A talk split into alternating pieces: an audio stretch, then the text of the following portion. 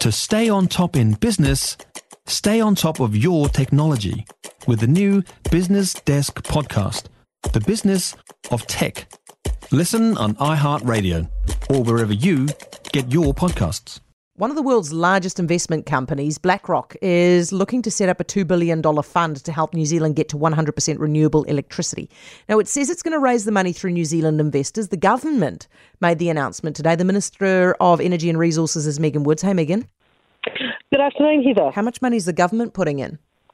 Well, the government's not actually putting any money into this. Um, we've been working with, with BlackRock, not about uh, putting money in, uh, but actually about selling our positive vision of what it is that New Zealand wants to achieve in terms of our goals towards 100% renewable electricity and decarbonisation.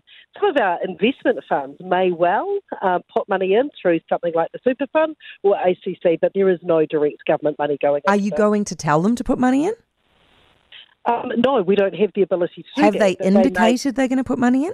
look, they'll- be talking with them, but there's a, a there's a whole lot of New Zealand investment that is really interested. But but can you just in- answer that question quickly up with this. about the super fund or ACC or anybody? Have they indicated to you that they intend to put money in this fund? This was only announced this morning, Heather, so no, they haven't indicated that to me. They certainly were at the announcement today, and they're very interested, and they'll be having conversations. But let's just realise where we are at this process. The announcement's been made, and BlackRock will then go and have those conversations. Okay, so then why did you announce it? Because it's got nothing to do with you. It's quite weird. that's not. No, that's not the case at all, Heather. That actually one of the jobs of government and of ministers is to work actively to bring overseas investment to New Zealand. And that's exactly what we've been doing. That that is what we need to be doing out there, selling a positive vision of New Zealand, talking about what our achievements, what our opportunities are. It certainly isn't to be talking New Zealand down. Yeah, but do, you- do you know? I mean, overseas. And that's not I could understand it, Megan. I could understand you guys announcing it if there was, if you had pulled some strings or opened some doors or something. But BlackRock could have invested in this yesterday or the day before. Nothing's changed for them. Why did you announce it?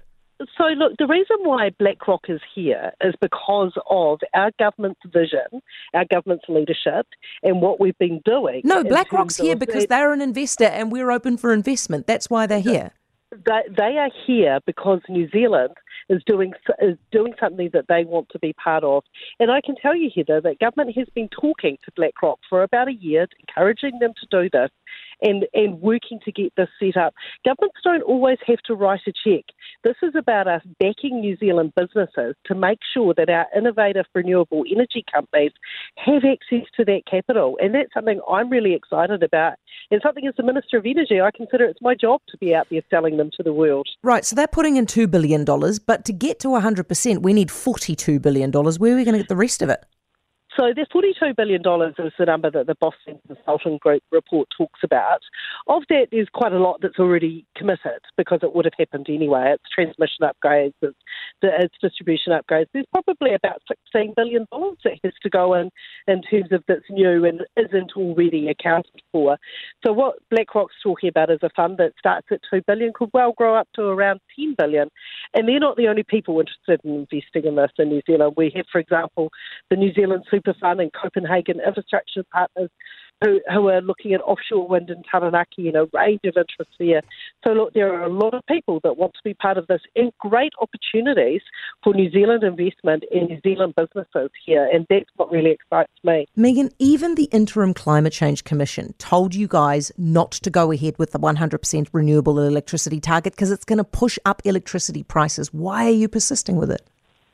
Well, actually, renewable electricity is, um, is our least expensive form of energy that we can produce in New Zealand. Um, that actually, what is going to become unaffordable is producing electricity from coal and gas as those prices go up.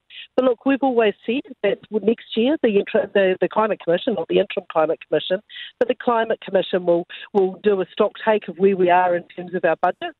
We'll need to have a look whether that target is still achievable.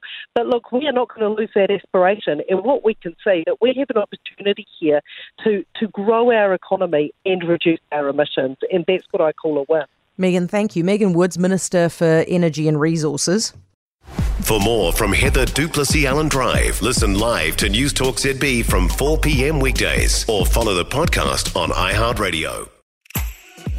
If you enjoyed this podcast, you will love our New Zealand Herald podcast, The Little Things, hosted by me, Francesca Rudkin, and my good friend Louise Airy. We focus on all the little things that you can do to make a positive impact on your life and to cut through the confusion from the health and wellness industry. Join us every Saturday to hear from the experts for all the tips and advice you need. Just search The Little Things on iHeartRadio or wherever you get your podcasts.